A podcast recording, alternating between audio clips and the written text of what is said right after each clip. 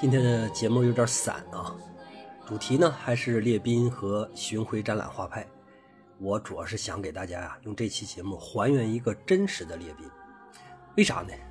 首先啊，当然是因为列宾牌儿很大，我们往往啊会把这种不太熟悉的权威给神化了，什么好事都想往他身上安。但实际上，多大的画家他都是人，是人就有人的最基本的问题。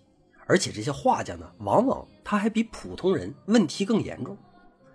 其次呢，就是列宾的问题和其他画家还不一样，而且是最根本上的区别。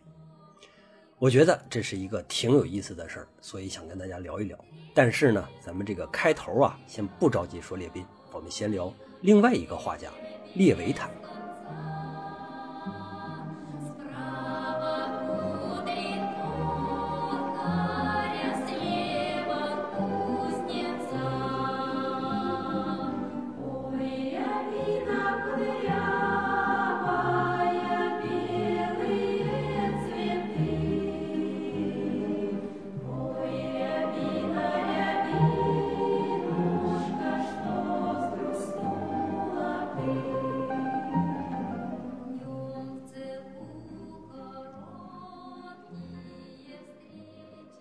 列维坦，大伙儿应该听过画风景的是吧？他是一个立陶宛的犹太人。他在莫斯科艺术学院读书的时候啊，认识了一个叫契诃夫的画家，然后又通过这个画家契诃夫认识了他的哥哥，作家契诃夫。这个作家就是我们很熟悉的那个写《变色龙》的那位作家契诃夫，特别欣赏列维坦的抒情风景，然后很快俩人就成了知己。列维坦和契诃夫之间的关系啊，有点像塞尚和左拉，一个是画家，一个是作家，他们都曾经是亲密无间，也都因为作家的一个作品最终分道扬镳。左拉呢是在《杰作》这本小说里边讽刺了塞尚，说他是一个没有才华的画家，然后塞尚因此大怒，跟左拉绝交。契诃夫是在一个短篇小说里边曝光了列维坦。和一位有夫之妇的地下情，挺不巧的啊！这个女士和她的丈夫还都是画家，你看，全是一个圈子的，低头不见抬头见。本来这事儿吧，秘密的进行还没啥事儿，结果因为这个小说闹的是满城风雨，在当时还算是一个不小的画坛丑闻。小说一出版，列维坦就非常非常生气啊，说：“你看，我拿你当哥们儿是吧？才和你分享我的喜怒哀乐，我这这这么隐秘的爱情，结果呢，你不但是不替我保密，你还添油加醋的给他写成小说。你说咱这朋友还处啥？对不对？割席断交，不跟你说话了。这个事儿呢，告诉我们一个真理，什么真理？就是交朋友一定不要交作家，是吧？啥秘密都藏不住，跟修电脑的一样不靠谱。”不过哈，人家这个契诃夫啊和左拉不太一样，因为左拉是从心里头他是瞧不起塞尚的，契诃夫他只是觉得列维坦这段爱情是可歌可颂。你看啊，这个内驱力是完全不同的。再加上契诃夫很快就道歉了，那么经过了一段时间冷漠期之后，俩人又重归于好。列维坦他生命的最后一年，也就是三十九到四十这一年啊，就是在契诃夫家度过的，这才是好朋友。对吧？你坏我的感情，我就躺在病床上折磨你。契诃夫呢，也是心甘情愿的照顾他啊，整的好像他俩才是真爱一样。利维坦这个人呢，他从小就有心脏病，从三十岁开始，这个身体的状况就是越来越差，到了三十九岁这一年就彻底不行了。但是让我们很难想象的是，他并没有因为自己身体的这个病痛而变得消极。相反，我们看他的画的时候，你会发现他的画越到后来就越明亮，越到后来就越温暖。对于我们观众来说，我们啊就光看他画好就可以了。但是你想象一下，对于他身边的人来说，或者对于熟悉他的人来说，他这份对生活的热情是不是比画还要闪光？无论处于什么样的逆境，人家心里边永远是充满阳光的。好，那咱们接下来呢，就看一幅列维坦的作品，叫《夜中》。我们看看到底什么叫做抒情风景。俄罗斯这个国家呢，它是纬度很高，是吧？部分地区呢，夏天、冬天都会出现接近极昼或者极夜的现象，要么白天超级长，要么夜晚超级长。这个是西欧国家所没有的，也算是俄罗斯面对西欧的时候一个比较自豪的事儿。我不知道大家有没有经历过哈，到了某些特殊的地方之后，在正常时间，比如说晚上十点了，应该在你家里边的时候天已经黑了，是吧？但是这个时候这个地方呢天还特别的亮，哎，你就会变得特别的兴奋。我以前就经历过啊，我觉得。从大概七点钟应该天黑，一直到十点天真正黑下来这段时间，也就是说多出来的这段白天，是格外美丽的，大概就跟列维坦画的这个东西差不多。太阳呢就一直斜着平移，它不愿意落下去，天空也是一直处于黄昏的那种状态。如果我们单看这个时刻的话，这种美也很常见，对吧？但是它是反常的呀。它是把只在一瞬间出现的事给拉长了。那么，当我们平时看到天地一片金黄的时候，我们本身就会很激动，对吧？那么在这个时候，这种激动就会变得无以复加，甚至你有可能会激动到哽咽。我估计列维坦就是带着这种情绪去画的这张画。你看啊，天空中的那个碎云，它是既有形又无形，又让人满足，是又让人失落。当然，只有多情的人才会注视云彩。对于无情或者无感的人来说，浮云就是浮云。还有那片湖面，色彩是又稳又透，平静的让人都不想发出声音。当我们看到这样的一幅风景的时候，你不可能只看到风景本身，你一定会被画家所营造的、所渲染的这种情绪所感染。这就是抒情风景的意思。和他相比，莫奈。你看莫奈前期的风景就完全相反，他只画光色，不带有任何的个人情感。你在画里也不可能去发现莫奈的浪漫。当然后期啊画那种大幅睡莲的时候除外。夜中这幅画为什么它叫夜中呢？其实呢，它来自于一首俄罗斯的民歌，一个英国人把它整理成诗歌发表，然后俄罗斯人又把它翻译过来，重新编排，于是它就变成了一首。俄罗斯家喻户晓的歌，这首歌本身就是歌唱乡愁的，无论是歌词还是旋律都特别简单，没什么复杂的内容。但是我们不能忽视哈，越是深入人心的东西，往往就越简单。你想想咱们那些民歌，你能记住的一定是前边那几句最淳朴的，什么“月儿明，风儿静，树叶遮窗棂”，对吧？后边就慢慢越来越复杂，变得有意义了，然后你就记不住了。为啥呢？因为意义这个东西，它已经脱离了情感的本体，它和人之间的关系是间接的，也就是低效的。列维坦所画的夜中是直接的，他没有往里边强加什么内容，所以观众感受起来就非常容易获得共鸣。这其实也反映着一个艺术家的层次问题，层次越低的艺术家就越喜欢做加法。因为他生怕别人不知道他知道，但是加法你越往后加的就是越间接的东西，也就是越低效的东西。那对于稍微有点品位的观众来说，这些东西就只能有副作用，因为它隔离了本质，变得特别的肤浅。但是啊，并不是所有人都这么认为，因为层次比较低的观众还是会对这些东西感兴趣的。这说明一个什么问题呢？我们想想啊。艺术作品的第一个观众是谁？其实就是作者本人，对吧？如果一件作品加了太多无效的或者低效的内容，那只能说明这个作者本人他的层次就比较低。咱们主角大主角列宾，其实呢，他一开始层次就不是很高。你想啊，他是一个哥萨克出身，没上几天学就跟着画圣像画去了，想提升层次根本就没有机会。层次这个东西，在你没有见识到之前，你根本就不知道它是个什么东西。只有后来他到了圣彼得堡，然后遇到了克拉姆斯科伊啊、斯塔索夫啊之类的这一类人啊，他才逐渐认识到自己的问题，然后开始去改观。而且这个改观还是一个很漫长的过程。好了，那咱们先休息一下，列维坦呢，我们就聊到这儿。回来我们正式的聊列宾。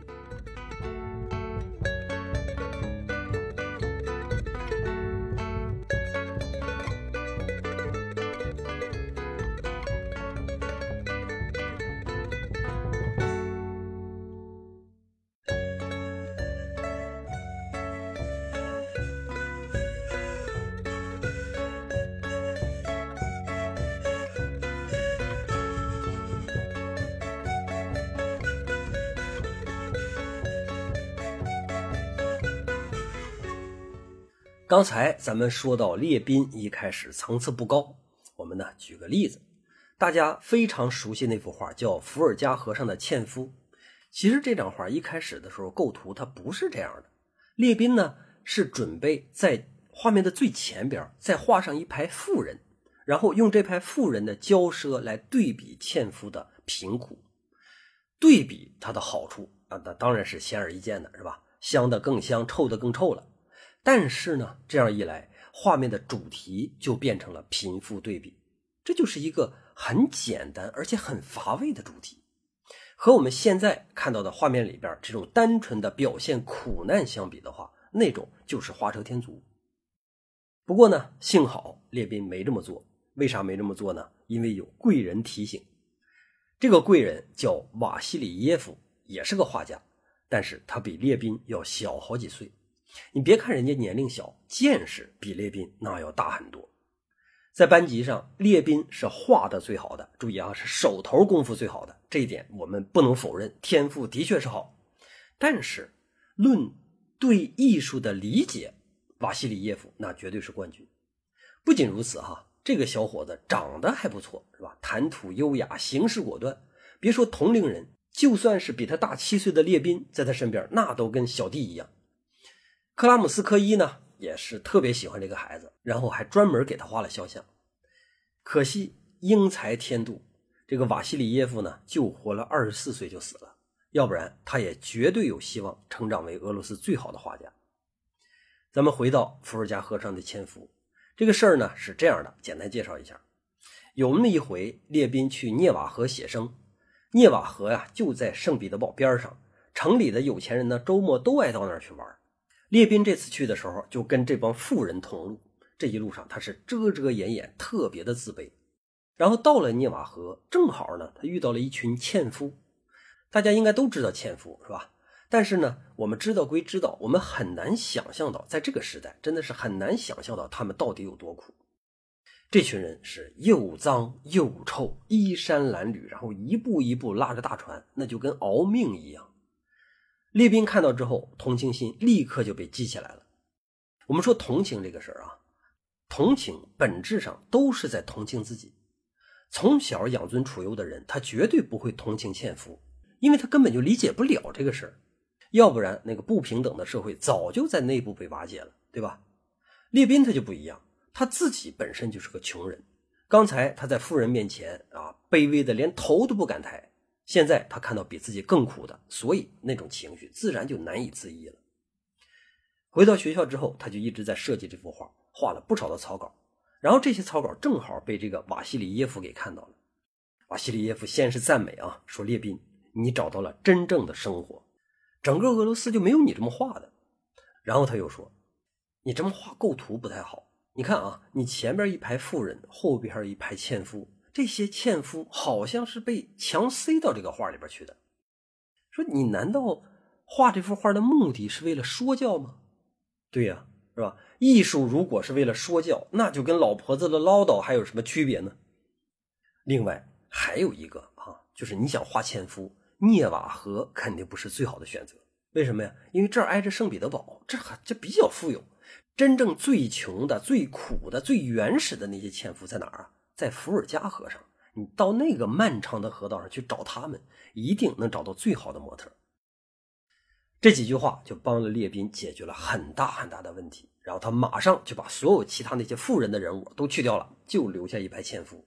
然后接下来最重要的就是给这些纤夫寻找形象。也就是说，要到伏尔加河去实地写生。如果按我们外行人理解的话，好像找几个纤夫的形象不需要真的跑到伏尔加河去，对吧？你在这个涅瓦河旁边找几个纤夫，然后稍微修改修改，也就差不多了。或者你自己再编几个。我跟大家说一个啊，形象这个东西它不能编，它不能靠想象。无论你画过多少人，你有多么丰富的造型经验。你的想象力仍然是非常有限的，因为人没办法想象出自己认知以外的东西来，所以你编出来的形象一定会是缺乏活力，越看越死，越看越别扭。列宾在这一点上呢，我们不否认，一定是宗师级的。他画的所有画里边的人都有原型，你看他别的画的时候也是，画面上无论有多少个人，这些人没有一个长得重样的，性格也都是各有不同，每张脸看起来都是那么的有说服力。好，理论说完，我们回到现实，接下来说一个小细节，就是关于列宾去伏尔加河写生，其实他是很有难度的，因为伏尔加河离圣彼得堡很远。到那儿去，那是又费时间又费路费。他一个穷小子，哪有这个钱呢？这个时候，瓦西里耶夫又站了出来，然后他找了自己的资助人，也是艺术奖励协会的一个高官，然后争取了六百卢布的资金。六百卢布，这六百卢布在今天我们看呢就不是钱，对吧？但在那个时候，那可不是一个小数。我跟你说个事实：特里基亚科夫买了列维坦的一张画，你知道花多少钱吗？才花了一百卢布。所以这六百卢布不光是能供他俩好几个月的花销，甚至还能给他俩置办一套像样的衣服。这下给列宾高兴坏了，他这一辈子也从来没有这么阔绰过，穿上新衣服跟地主家的少爷一样，特别的神气。瓦西里耶夫呢倒是不以为然，他对钱就没有那么大反应。我不是说想通过瓦西里耶夫来说什么弘扬视金钱如粪土之类的精神啊，没有，完全没有这个意思。这个精神非常差劲，我知道，钱很重要，但是我们要清楚一点，钱也没那么重要，因为它不能解决人类根本的问题。如果我们不能清晰的认识到这一点的话，那做人很难达到一个相对高的层次，更别说搞艺术了。好，他们就去了，去完之后画了好多草稿回来。从伏尔加河回来之后，这幅画所有必要的前提就都到位了。剩下那就是列宾最拿手的画。这幅画的主要看点，呃，就是他诚恳地再现了纤夫们艰难的劳动，并且呢，把这种生活的细节也刻画得极其到位。仔细看画里边每一个形象，都能激发起我们的共情。那作为一个普通观众的话，看到这儿也差不多了，可以了。但是咱们呢不一样，是吧？咱们要更进一步，因为这张画的艺术性其实还挺高的。具体的艺术性在哪几个方面呢？形象刻画是最基本的，因为这一点不光是列宾啊，我觉得高手基本上都能做到。然后色彩处理也处理的很好，画面里边的明亮还有沉重放在一起，居然很和谐。这点呢是需要天赋才能做到的。但是这些都不难，真正难的是什么？是构图。就这十一个纤夫的摆放，那全是功夫。首先，这些人总体呈现出一个很吃力的向前的姿态。你看，这些人都是有倾斜角的，倾斜角很大，是吧？但是呢，他们的角度又不一样。这个就像音乐里边的音符，有一个统一的趋势，但是在统一之中又充满了变化。然后就是整体的这个结构，十一个人被巧妙的分成了四组，四四二一。这样呢，它就产生了一种节奏。你看，又是音乐上的东西，所以这幅画看起来就像欣赏一首音乐一样。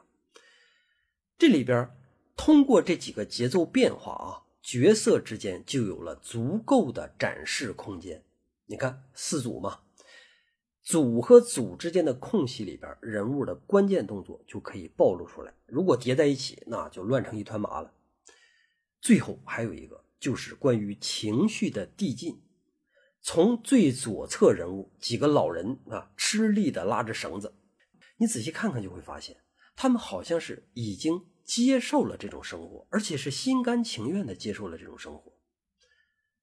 我们再看中段的，到了中段这四个人就不一样了，这四个人开始东张西望，这里边有一个小伙很年轻，你看他那个表情好像是要挣脱这份苦难一样，然后又是两个麻木的人。到最后那一个是一个我们根本就看不到脸的人，几乎就跟僵尸一样，你都分不清楚他到底是死了还是活着。在这张画里边，列宾呢就像一个作曲家，然后他通过旋律和节奏的变化，以及这个内容的层层递进来控制我们观众的情绪，他来左右我们，让我们看到什么，让我们感受到什么，这就是大师级的叙事技巧。当然。所有技巧的最终目的，肯定还是为了渲染这份令人绝望的苦难。那么从这点来说，列宾做的也非常好。在这张画还没有彻底完成的时候，就被一个叫伊格的画家看到了。这个伊格哈也是个大人物，他是第一届巡回展览的参与画家。伊格看完这张画之后，就非常的震惊，然后抓着列宾的肩膀说：“哎呦，小伙子，你都不知道你自己干了啥，你让俄罗斯艺术达到了文艺复兴的高度。”这话说的怎么样？够劲啊！其实原话比这还狠啊！他说的是什么呢？你让达芬奇的《最后的晚餐》黯然失色。我觉得这有点夸张，是吧？所以就给他平衡一下吧。然后对这张画又是一顿鼓励。当然也稍微挑了那么一点毛病，但是主要是赞美。这种赞美对一个还没有出名的年轻画家实在是太重要了。然后列宾呢就决定精益求精，又跑了一趟伏尔加河，回来之后继续修改，修改了好几次之后，最终才愿意拿出来参与展览。这一展览立刻爆红，几乎哈人们就把列宾和俄罗斯现实主义。给他画上了等号。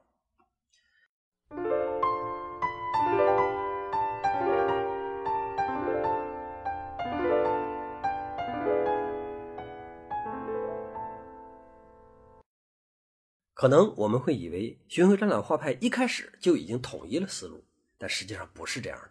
一开始啊，大家都是在摸索着来啊，都知道我们要反映俄罗斯的现实生活，反映人民的需要，但是。具体怎么反映？每个画家他都有自己的想法。比如说克拉姆斯科伊，我们最熟悉他的画，应该就是那幅《无名女郎》。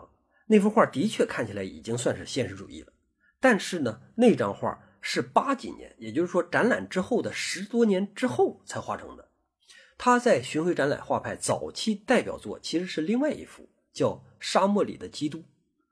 我们看一下这张画吧。看到它之后，我觉得你马上就能知道。当时克拉姆斯科伊本人是非常彷徨的，虽然他画的是基督啊，但是能感觉到这其实就是他的自画像，或者说这是他所代表的俄罗斯知识分子的自画像。沙漠里的基督来源于圣经故事，说的呢是耶稣受洗之后到旷野待了四十天，这四十天里边没吃没喝，然后一边忍受身体上的煎熬，还得拼命抵御来自恶魔的诱惑。恶魔呀，一直想让耶稣来信仰他，但是呢，想了好多招，最终也没成功。耶稣还是抵抗住了种种的诱惑，走了出来。克拉姆斯科伊画的就是耶稣在旷野中的这段时间。你看啊，耶稣一个人呆坐在大石头上，受的呢是皮包骨，双手紧握，握的的感觉都疼，然后愁眉紧锁。很显然，他正处于肉体和灵魂的双重折磨当中。而且，克拉姆斯科伊并没有给出这份折磨的结果。耶稣最后怎么的了？是跟了恶魔呀，还是跟着上帝呀？这就是那个时代知识分子的困惑，因为他们完全可以投靠旧势力，从而轻易的就获得人间的那些享受，对吧？大家盼望的那些东西，地位啊、金钱啊之类的。但是呢，他们眼中又有国家，又有人民，所以那些挣扎苦难，他们又不可能视而不见。这就是变革时代，大我和小我，人性和良知之间种种的这些冲突，体现最强烈的就是在这些知识分子身上。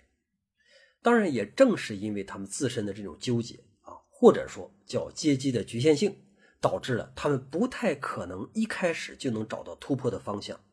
列宾就不一样，列宾严格意义上来讲，他不属于知识分子，他只是一个能力极好、天赋极好的画匠。画出《纤夫》这张画，完全出于他对自我的同情。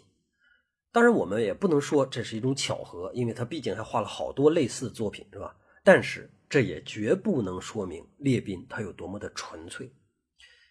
不长时间之后，他的局限性也会暴露出来。咱们先不着急说啊，因为毕竟他还有十多年的黄金期呢。还是回到伏尔加河的《纤夫》这张画上。托斯托耶夫斯基在日记里边说：“说我看到伏尔加河的纤夫之后，那些动人的形象就一直萦绕在我脑中，多年之后都没有消失掉。可惜啊，我不了解列宾这个画家，我多么的希望他是一个年轻画家呀，因为这样我就能对他有更多的期待了。对列宾抱有期待的不只是托斯托耶夫斯基一个人啊，几乎所有看过这幅作品的人都能意识到，之前俄罗斯艺术一直在模仿西欧，这一次独属于俄罗斯的艺术算是正式开启了。列宾也算是出道即巅峰吧，一下就变成了俄罗斯现实主义的代表人物。随后呢，他的工作就变得异常的繁忙，光找他画肖像的，咱们数都数不清啊。什么门捷列夫、巴甫洛夫、托尔斯泰、屠格涅夫、高尔基等等等等啊，几乎列宾画出来一整个现代俄国。一八七七年，列宾回到了老家楚古耶夫，在这儿呢，他画了两张著名的肖像，一个是胆小的农夫，这幅画有点像吉利科画的那些神经病人，画里边的人物眼神里都写满了内容。不过呢，在列宾的画里写出来的那都是仇恨。后来有人评论这张画说：“看到这张画里边的人，你就会相信画中人一定会在不久之后站出来造反，烧毁地主的庄园，从长期奴役他的人手中拿回属于自己的东西。”很积极是吧？很有正面意义。另外一张画呢，叫《祭司长》，画的是一个臃肿蛮横的神职人员。就像一团烂肉一样，散发着腐臭的气息。这幅画也很有批判意义，但是它为列宾带来了好多的批评，因为有一部分人还很难接受这种丑陋的或者叫批判的艺术，而这一部分人呢，恰好是列宾非常重要的顾客。那么从这个时候开始，列宾在画现实主义的同时，又在偷偷的为这些人工作了。他开始画宗教画，画历史画。当然，我们今天很难再看到这些作品，甚至很多人都没听说过，说列宾画过这个啊。但实际上，列宾画他们的数量要远远多于他画的那些现实主义作品。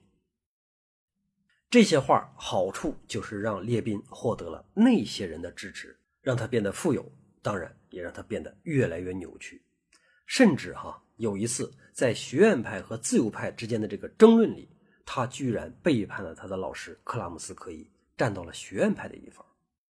当时这件事让好多人都伤透了心。但是呢，我们也不知道为什么这个学院派他那么蠢，是吧？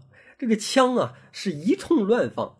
他们在报纸上发文章的时候，硬是把列宾又给骂回了这个改革派，是吧？这算是什么呢？这算是友军帮列宾保住了革命派的名节吧。但是这个保住，他也只是暂时的。一八九一年是列宾最后一幅杰作诞生的年份，在这之前，他画了什么拒绝忏悔啊、不期而至啊、库尔斯克省的宗教游行啊、伊凡雷帝杀子等等，好多幅优秀的作品。但是从这之后，一幅都没有了。这最后一幅大作叫《扎波罗什人给土耳其苏丹回信》，画我估计你肯定看过是吧？画面最前端有一个大光头，特别的显眼，然后后边呢是围着桌子的一群人，一个个长得是奇形怪状，笑得前仰后合。我们一开始看这张画的时候，一定会马上被这些人物给吸引，画的的确是有意思，是吧？每个人都有清晰的特点。你比如说啊，那个老大看起来就是一个心狠手辣、行事果断的人。然后那个书记员呢，看起来就瘦小枯干，可能平时就是这些哥萨克们主要的取笑对象。旁边有一个戴黑帽子的，像个军师。你看别人狂笑的时候，他一脸的阴沉。这是为数不多的会思考的哥萨克。剩下的无论高矮老少，都是笑起来很可爱，但是停下笑就敢杀人的莽夫。怪不得啊！历史上那些文明的帝国，比如说罗马呀、咱们的大宋啊，还有这个奥斯曼土耳其，都拿这些游牧民族毫无办法。不过呢，有意思归有意思，但是一幅画啊，它毕竟不能单靠形象有趣来撑着。你作为历史画，总体的构思、立意必须都得跟得上才行。这幅画的构思，我就有点不理解。你说这是在笑啥呢？他是要表达哥萨克的彪悍吗？好像不太是，那是他向往一种无政府的土匪状态，好像也不太是。后来呢，我就去了解了一下这段历史，了解完之后，我才明白过味儿来。哦，原来列宾画的一点毛病都没有，是吧？而且了解完之后，我也一下就懂了俄罗斯人为什么就这么喜欢他。无论是老派贵族还是新派革命者，都为这张画点赞。原来啊，这幅画那画的就是战斗民族的骄傲啊。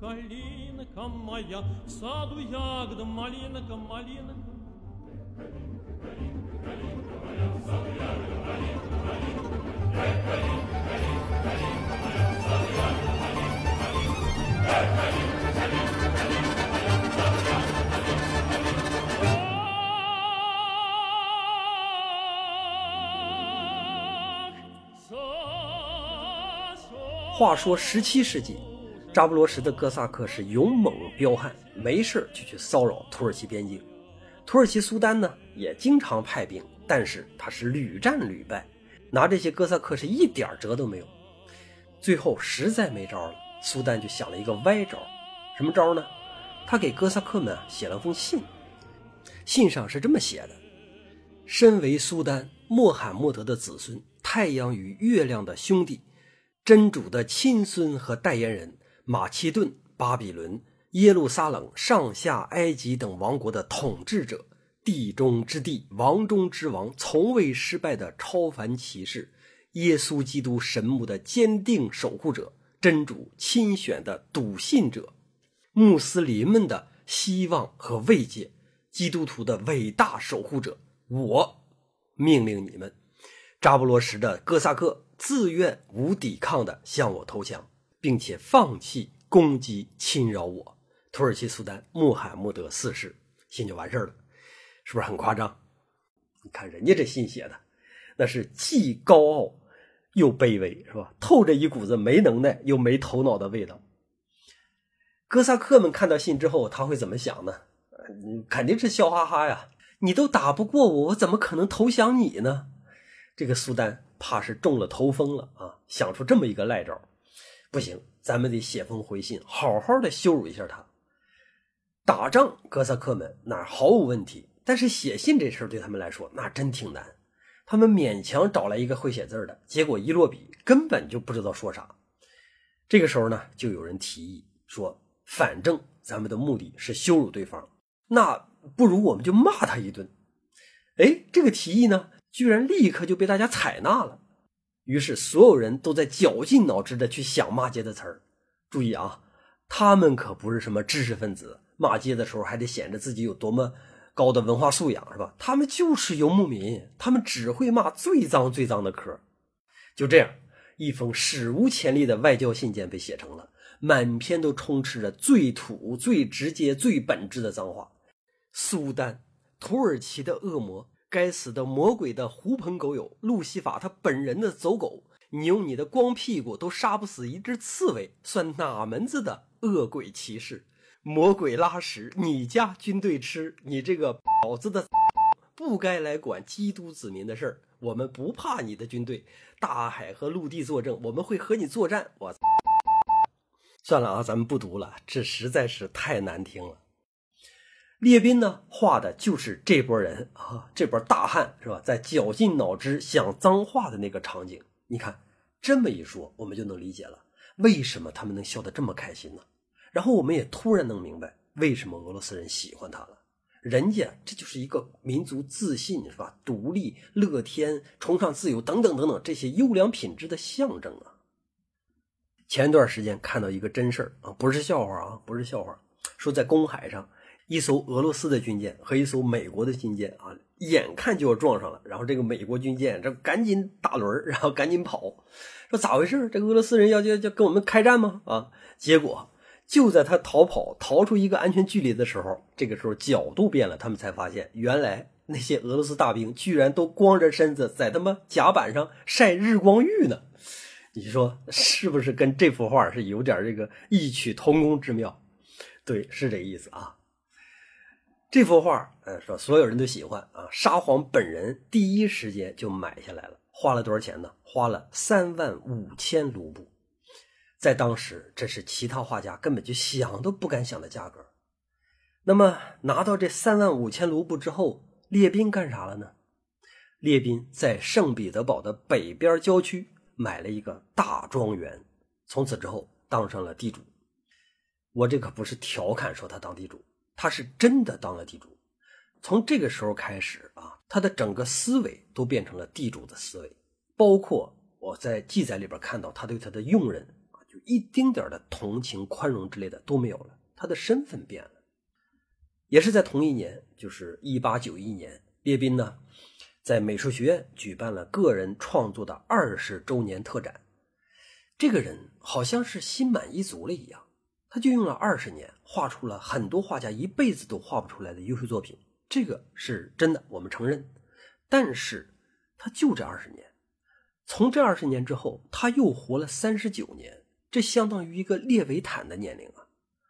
可是呢，这三十九年里边，一张我们熟悉的作品都没有出现过，你说这奇不奇怪？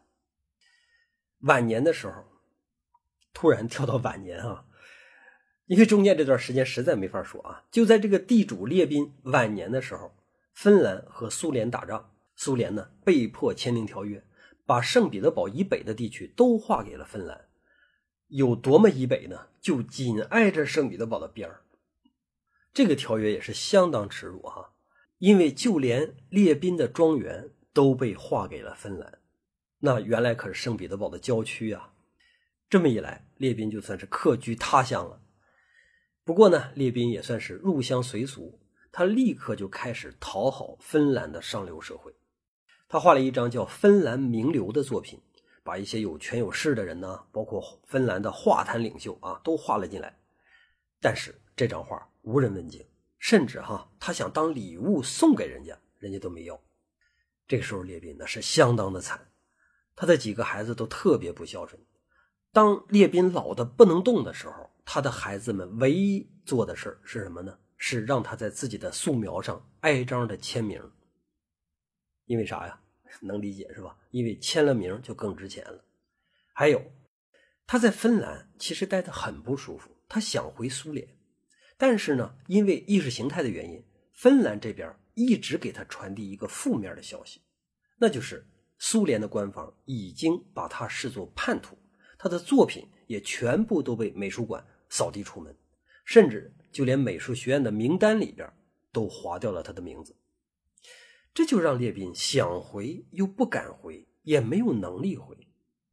对于别的老人来说，这个年纪每多活一天，那都是白来的，都是幸福的。至少因为人家有盼头，但是列宾没有，一点儿都没有。八十六岁的高龄，对他来说就像是上天的一种惩罚。终于在一九三零年九月二十九日，列宾死了。十四年之后啊，他学习工作过的美术学院正式以他命名，也就是我们熟悉的列宾美术学院。这只能说明，苏联并没有忘记他。列宾当然不可能知道美术学院以他命名的事在他死之前，我觉得啊，他甚至已经怀疑自己被所有人都抛弃了。包括他的家人、他曾经的战友、他的祖国人民、他客居的芬兰人民等等等等。列宾是一个很反常的画家，他和我们了解的其他画家都不一样。他有着很高很高的绘画天赋，也有同样的创作热情，但是他的黄金期相对于整个生命来说短的太不可思议了。你看人家别的画家，像梵高啊，是燃烧的太快，没办法。那。像齐白石、伦勃朗，那属于是越老越妖。最不济是吧？你也能像达芬奇、鲁本斯，虽然绘画不行了，但是你至少在绘画之外还能完成其他的成就。可是列宾什么都不是。为啥呢？我猜哈，纯粹的猜测。从中学退学去画圣像画的那一刻开始，他其实就已经确定了一件事什么事儿？就是绘画只是一个手艺，是他达成更好生活的一种渠道。绘画和热爱啊、和创造啊、和理想啊之类的没关系。这一下就能说通为什么他能够像人格分裂一样，一边画革命题材的作品，然后一边还能画老派的谄媚之作。嗯，这就是列宾，一个曾经非常辉煌，但也非常惨的这么一位大师。他的这些作品啊，我觉得还是非常值得一看的，尤其是他创造了这种革命现实主义风格，我们可以这么说哈。在之后，这种风格大概有一百年，深深的影响了俄罗斯以及咱们中国的很多很多画家。行了，那我们今天呢就到这儿，下一期。我们聊聊浮世绘。